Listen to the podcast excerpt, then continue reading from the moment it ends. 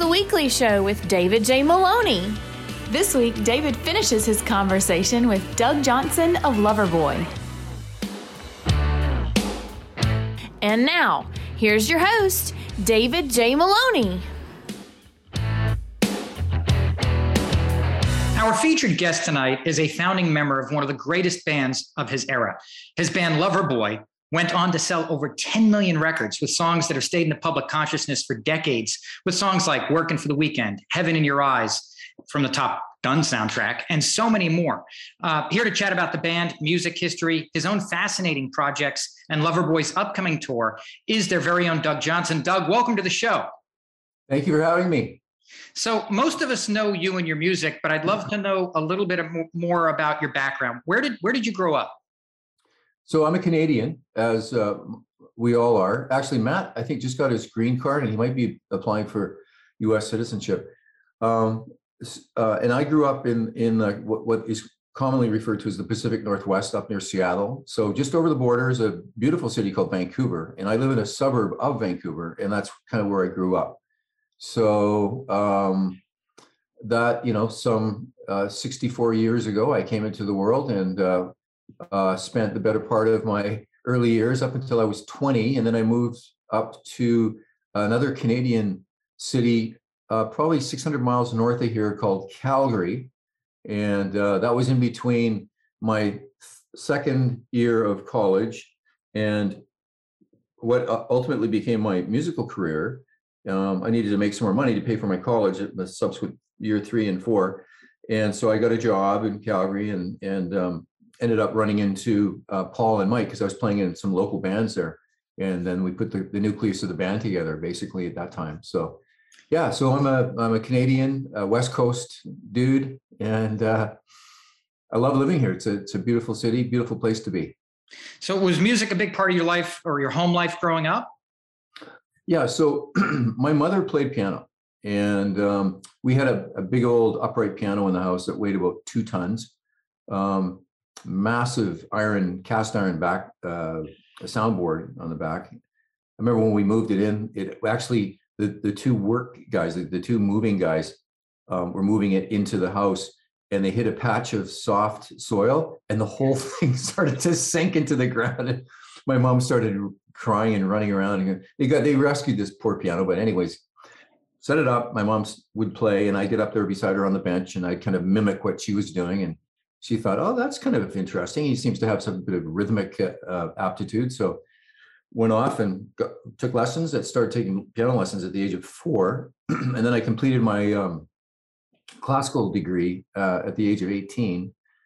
And um, so that was all of the, you know, uh, you know, everything from Bach to through Chopin, Debussy, um, all that kind of classical music you know got i got very well acquainted with all of that kind of uh, western european music and then uh, i took some jazz lessons too for a while um, and i played uh, clarinet in high school and then i, I started playing saxophone uh, for the band actually because it was essentially the same fingering from uh, moving from clarinet to saxophone and then I figured out how to play the harmonica. So yeah, I play. I, I wear a lot of hats in the band now. So, but basic my basic core uh, education was definitely classical. When did the performing bug hit you? Uh, obviously, the music bug hit you early. Was there a point in time where you went, "This is, you know, I want to be in front of audiences. This is what I want to do."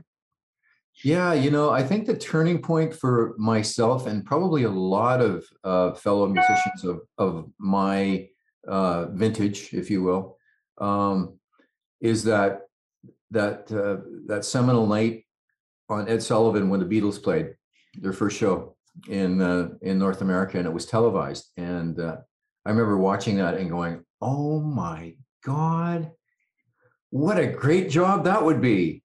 You know, just singing those great songs and all the girls, all the girls screaming. Yeah, that's right. Yeah, yeah.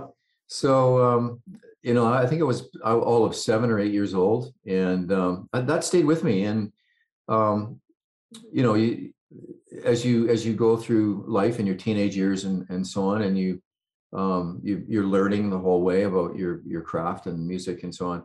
Um, you, you you sort of still have those aspirations and fantasies of what it might be like to be an entertainer, and um, uh, and just very sort of haphazardly and, and through no real plan of of uh, my own, the universe conspired to put me together with uh, four other guys to to to uh, create the band Loverboy. So uh, you just never know where, where, your paths are going to lead. You know.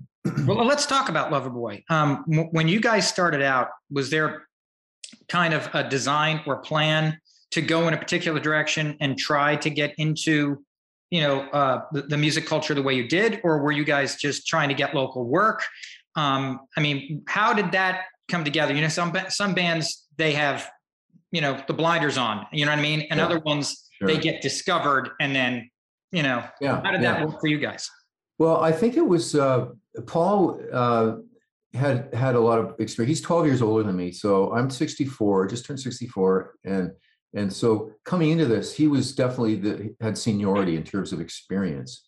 And um, he had a vision um, of, of what the band um, should be like musically. Um, I came along um, and added in my influences all throughout the, the songwriting process. Excuse me. And then um, uh, him and I worked together for a couple of months, and then Mike came into the scene, and uh, of course, with his voice, we just went, "Oh wow, this just moved the the goalposts again." So we started writing for that, and uh, I came from kind of the prog rock, more keyboard oriented stuff. Obviously, Paul came from the Jimi Hendrix um, school of you know of heavy guitar, and and so the the two of our influences came together to mesh into this sort of unique sort of keyboard versus guitar thing we're each trying to find our place within the song and then of course mike's vocal um, delivering the message of the song um, that's kind of how the sound i think evolved and it evolved over a period of about 1978 um, when we first started woodshedding in calgary um, working on songs. Then we got a management deal uh, from Bruce Allen, who manages Michael Bublé and Bryan Adams, a couple other bands I can't remember, but anyway, so he asked us to move back to Vancouver for me, anyways, and, and uh, it was great because I was coming back home, and uh, we signed a deal with him, and um, he uh, found a place for us to continue writing, um, and uh, we got a call. Uh, would have been November 26th, I think it was, of 1979 our manager asked us if we wanted to be the opening act for Kiss.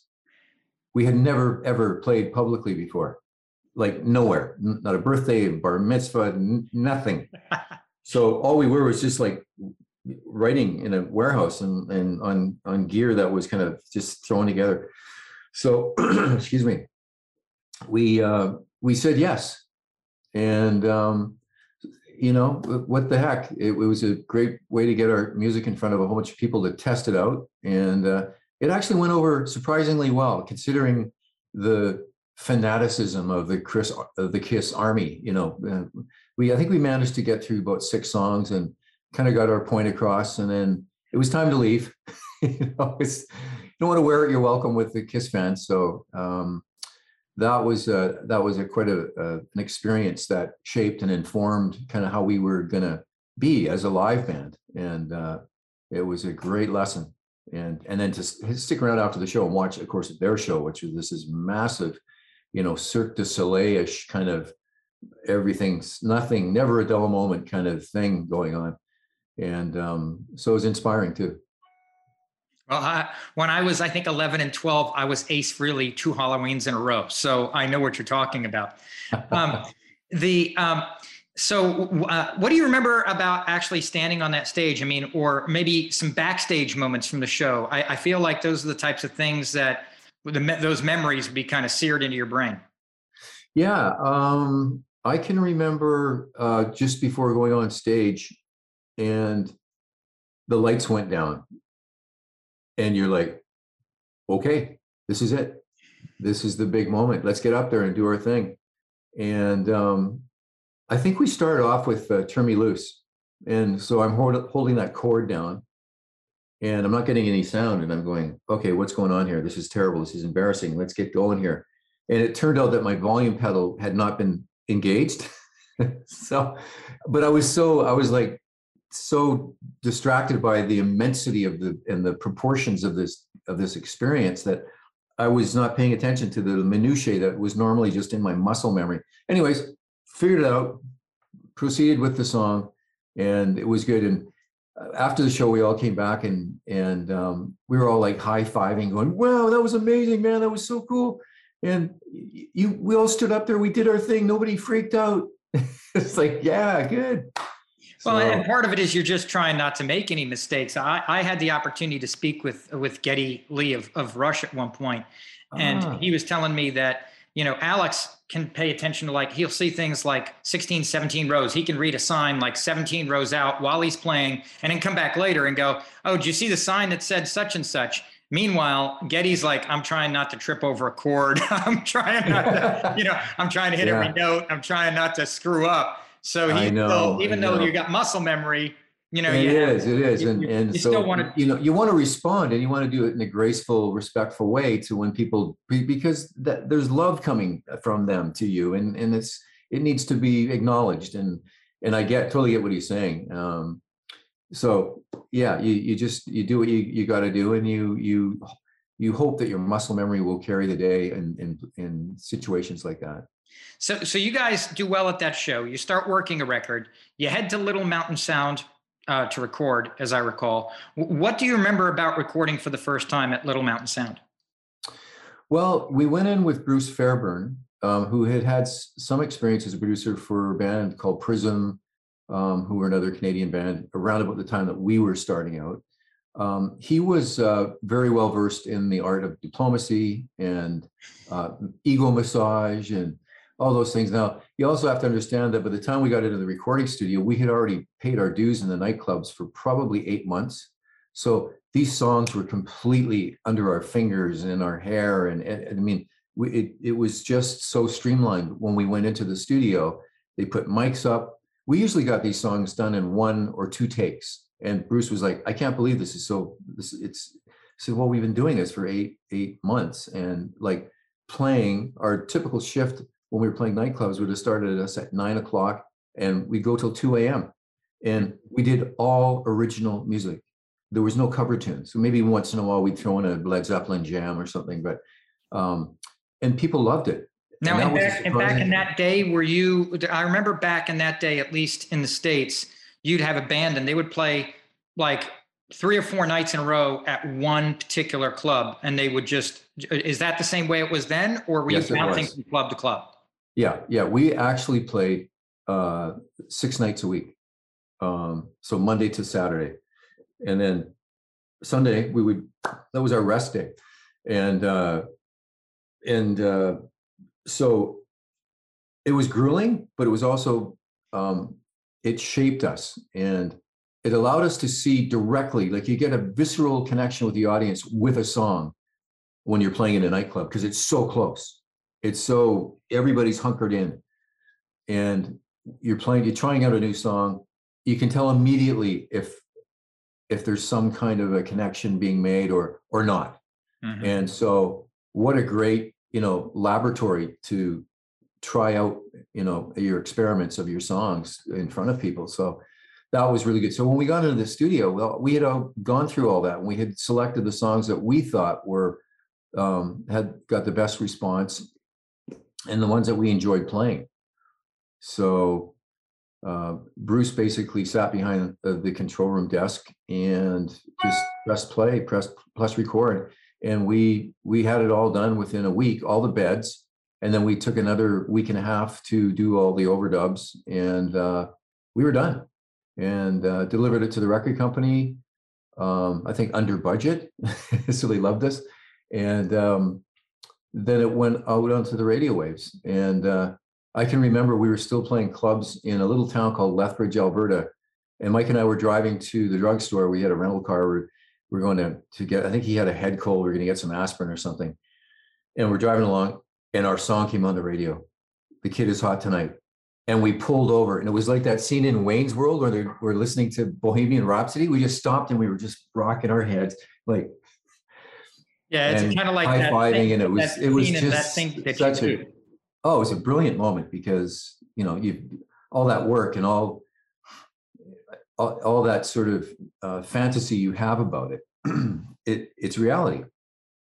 And you're listening to it on the radio, and and you can't believe your ears that somebody's actually playing music you worked on and wrote uh, on the radio. So, yeah, we've had some great great moments. Um, Did you guys think at that time you were about to start a journey selling like 10 million records?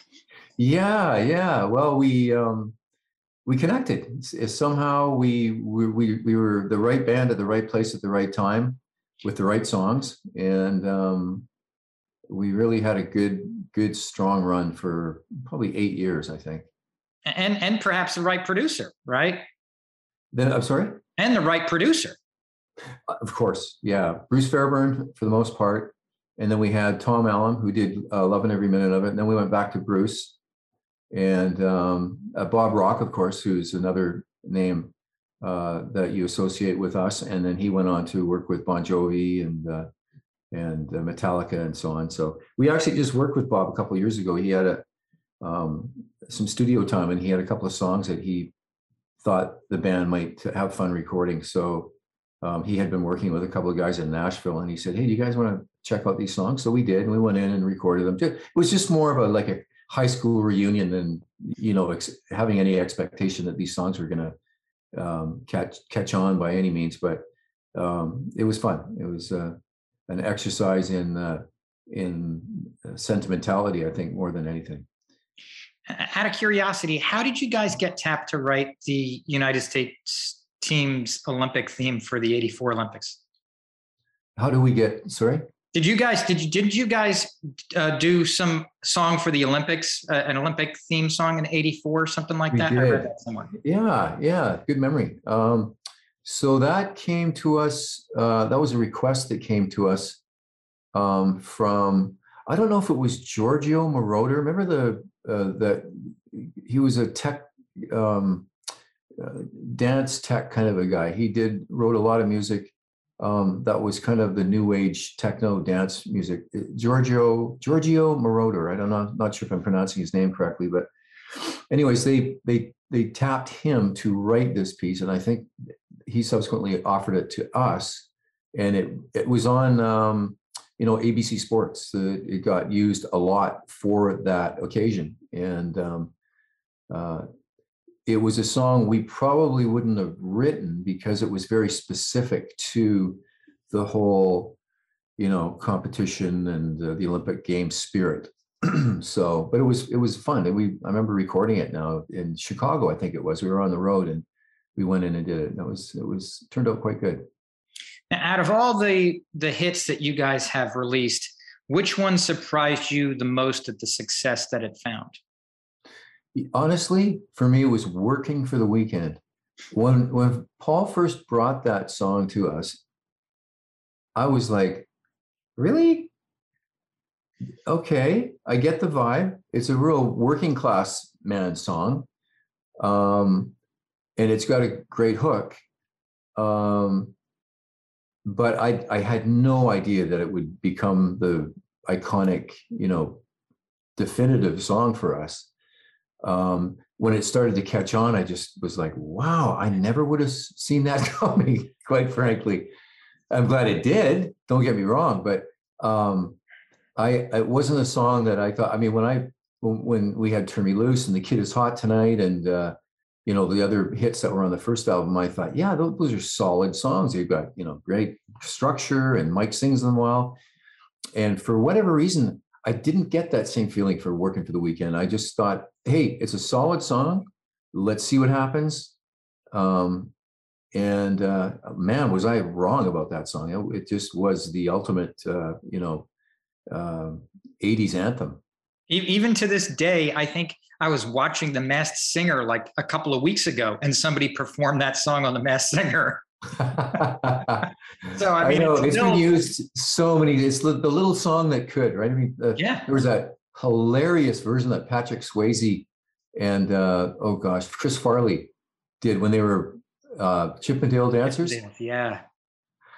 Uh, and it's been used uh, in in a couple of movies. Um, so yeah, it's it's just amazing how that song just has, um, you know, been part of the milieu of the 80s culture just stuck for sure. Well, uh, speaking of that, um, when you guys look back, do you guys kind of see your own fingerprints on kind of part of the sound of the 80s as you look back? Because from my perspective, you guys really kind of helped kick off some of that particular sound of, of, of that decade. It was you and just a couple of other bands that had that specific kind of unique sound.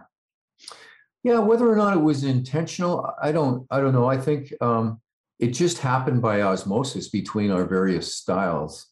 Um, you know, me coming from this pseudo classical jazzy sort of background, and Paul coming from his more straight ahead Jimi Hendrixy kind of long guitar, uncomplicated guitar solos kind of thing. And then, of course, um, Matt with his powerhouse drumming is kicking the crap out of every song. Um, it just created itself. And I don't, I think you always look back in hindsight and think, was that something that we deliberately tried to do? I think what we tried to do was is remain gainfully employed as musicians, and uh, that was, and we accomplished that. Um, we wrote music that we thought, first of all, we liked, and then you take that huge leap of faith and hope that your fans are going to like it also. So it's always a crapshoot. And um, a lot of bands have the old sophomore jinx where they have this great first record and then the, they try so hard the second record. Yeah. And it's almost like they overthink it and they try to predict what, what, you know, is going to recreate the, the, the same conditions for the success of the first album and it's you can't do that. It's it's very much a zen like process where you just write what you think is good and hopefully that will you know uh, attract enough people back to your your uh, uh, fold that that you can go back out on the road and and uh, play some more shows. That's kind of what it's all about. So what was the writing process like for you guys? I mean I'm imagining notepads, you know, uh, cas- you know, uh, cassettes, uh, you know, just totally different world than we kind of live in today for how you for how you take stuff down. How did you? How what was the process like for you guys? So, typically, uh, one of us would come to the rehearsal hall with uh, uh, an idea, and I would play a riff and a, a lyrical phrase um, or Paul would have a, a riff or half a song written. Mike would have a bass part or something. We positioned a cassette recorder in the middle of the room. We found the ultimate sweet spot for it to be able to pick up all the instruments, even though it was just, you know, like just a simple monophonic microphone picked up because we had a little uh, little mini PA system in our rehearsal hall. So we found the sweet spot and we just hit record and then we would play the ideas. Sometimes we just let it run for hours and then Paul would go back home and listen through and pick out segments that he thought were worthy of further development. Um, yes, lots of note taking, um, lots of lyrical, you know, ideas scrunched up and thrown away and um, I took notes. I, most of it I, I just sort of memorized, but there were times when I had my manuscript out and I'm writing ideas out and um, making sure that I, you know, can remember some idea that I had that I don't want to, I don't want to lose it because we're moving quickly through to another idea. But that's kind of how the process was. It's just work. It's just um, it, it, you had to be patient because the technology was certainly nowhere what it is today, where you can, you know, but but the creative process still requires work. There's just no other way around it. You have to kind of stick to it and and put in the hours to come up with ideas that that will see the light of day.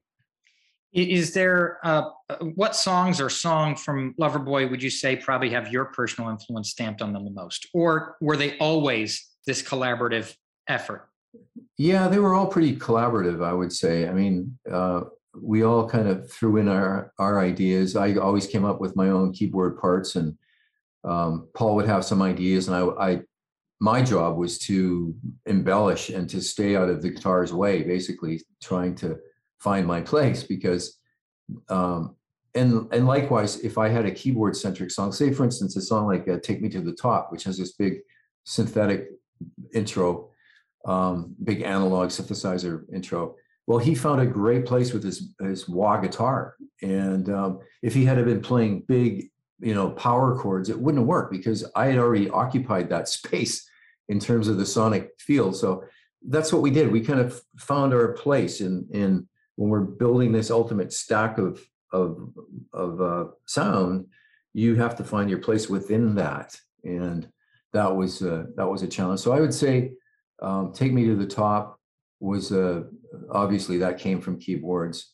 Um, there was a lot of uh, cuts like uh, DOA from the first album that was uh, pretty keyboard heavy. There was actually there's keyboards in uh, every song. There's keyboard um, you know parts that are pretty, I would say, um, uh, crucial to the the character and personality of the song. Um, and that's kind of what we what we did. We all contributed to that creative process.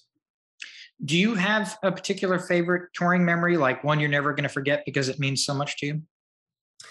Okay so being the keyboard player and, and having we just spoke of the song take me to the top. We were playing in baltimore probably 1981 first album had come out done okay. And the the the uh, us record company kind of um, skeptically released our first album in in the states. They only pressed, I think, ten thousand copies initially, not, not, expecting it to do much, um, and we proved them wrong, thankfully. Uh, but our second album had was out, and they released it in the U.S. also, um, and it started to get traction on on FM radio, and um, uh, so working for the weekend was starting to get lots of places. Always take me to the top and, and in different places. It, it was very interesting to see what places uh, sort of favored the different songs on the on the record. So we're in Baltimore. We're, we're at this massive festival uh, opening up for Foreigner and uh, Journey, and uh, it was just a I think uh, Joan Jett was on the bill, the Scorpions, and we're we're like the third man up and we're we're out there. We're on our third song. I think it was "Get Lucky," and it was like, yeah, it's it's a bit of a this is a bit of a slog. I don't know if this is going to work. You know, this is a tough crowd. And uh, so I, uh, we're now I'm transitioning into uh, take me to the top. I do a little keyboard solo, and then I go into the to the song. So there's a little pause, a little pregnant pause, and then boom, boom, boom, boom, boom, boom, and I go into the song.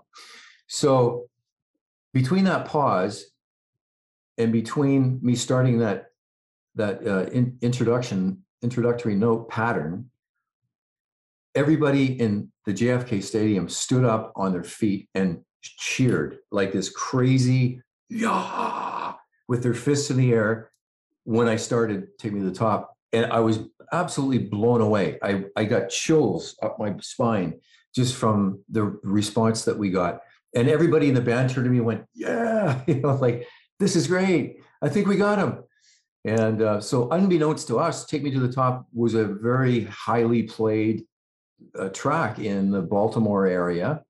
And um, so, when we went into it, it was just uh, amazing the response that we got. So, that's one of many great memories that I have uh, of the early days, certainly. And, and you, you know, you, you were talking about earlier how you play a multitude of, of different types of instruments. And, and you certainly have not been a one trick pony for the last, I'd say, 40 years. I understand you have been or had been composing for cinema. What drew you to that? Uh, I think when we took our break between 1988 and 1993, I just kind of turned my attention to writing music for some films and some TV shows and I actually worked for, believe it or not, an, ad jingle company that in Vancouver, and that was really educational, and uh, I learned a lot about, um, you know, what what goes into the art of crafting a branding piece of music and that sort of thing.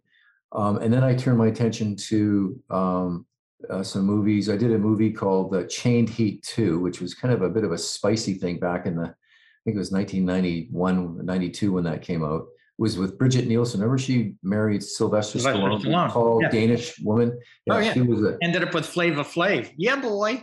Yeah, that's yeah. So, anyways, that was a that was a starting and um, I did some other things after that, and then I got into doing a lot of documentary um, work for on TV docu documentary series. Um, and lately, I, that's kind of where my focus has been. I did a movie a couple years ago called River Blue, which is a documentary that examines the uh, environmental impact of the garment industry in the third world. So the camera crew went all around the world to, you know, South America, to Southeast Asia, Africa, uh, in all throughout Asia, basically um, documenting documenting what's happening when you have these huge uh, corporations that are going into these countries with impunity and basically contaminating the local water supply with all of their affluent that's effluent that's coming out of their manufacturing process. So uh, this is that's what it was called river blue because there's some rivers in China when they're making denim jeans that turn blue from the dye that they just release into the local river and of course it's causing all kinds of health problems for the mm. local population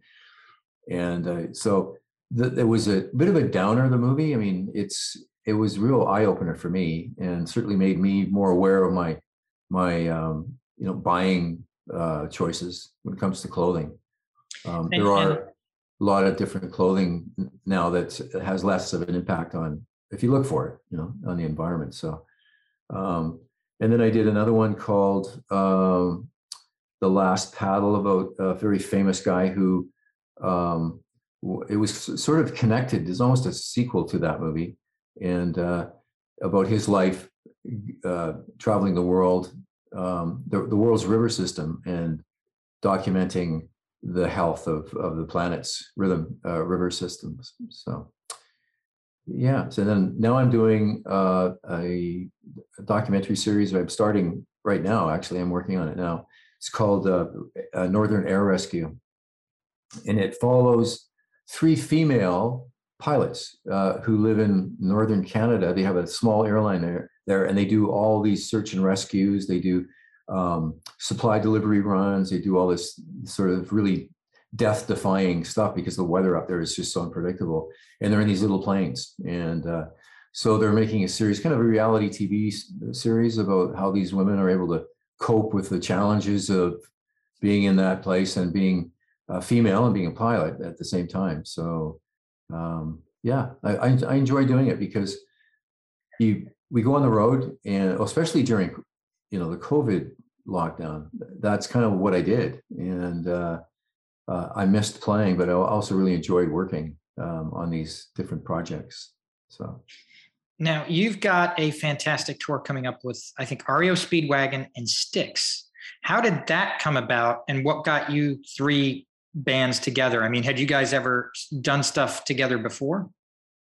So that yes, we have to answer your last question first we've done lots of shows with these other two bands uh, over the years. We're we're like brothers in arms. I mean, we when we see each other, we hug each other and congratulate each other on on us number one being alive, and number two still. and number two, being able to high five. You are still so, yeah. Hey, we're still here, man. We're still above ground. This is great. Um, and then also just the the pure privilege of being able to play still and and play for people that are wanting to come and see your songs and hear your songs. So I'm really looking forward to it. It's like going to be just one big happy family, and there's no like ego issues anymore. There's no like, well, they can't have any of our lights and they can't have any of our PA system, and it's all no, no. This is all it's all equal. Um, we're we're going to open up. Uh, we'll probably play for between 35 and 40 minutes, and then I don't know how they're going to order it after us, but I'm I'm sure we're going to be the uh, the opening act because you know we're the junior uh, uh, team in this whole uh, roster. So um, we'll uh, we'll yield our opening position to well, they'll yield their opening position to us, and and that's probably how it's going to work. But I'm really looking forward to it. We got dates all the way from May till the end of September. Now they just added a bunch of new ones. So. So what what can uh, what can audiences expect to see from the bands if they if they uh, pick up some tickets? So you're going to see uh, just the hits. You're going to see uh, all the songs that you. Though it's going to be like a time travel experience, I think, because for a lot of people, music is are the the the the, the, the time signposts, I guess, if you will, of their lives. And when they hear these songs, it's going to transport them probably back to a time in high school or college or elementary school, who knows? And that's what we want. We want them to uh, ex- experience that same um, uh, the feeling that they had when our music was kind of the soundtrack to their life. Because in a lot of we hear that so often you, you, know people come up to us after the show and says you have no idea what it's like to hear you and see you again live after all these years. It says it just brings it all back all the great times i had before i had kids and before i had to have a job and all this stuff. And so that's kind of nice that we're able to do that no, it, it remind. I mean, it's it's interesting how a certain song will bring you back to a road trip you were on, or uh, an event in your life, and uh, especially when it has that kind of nostalgia that brings you back to, you know, in many cases, times that you know everybody. It's interesting. We tend to look back on uh, uh on our younger years more fondly as we as we right. get older. So it is kind of it's it's it's awesome when you get to do that. Um, you know, it's it's. I think the uh, I know I saw Paul McCartney for the first time, like, I don't know, 15, 20 years ago.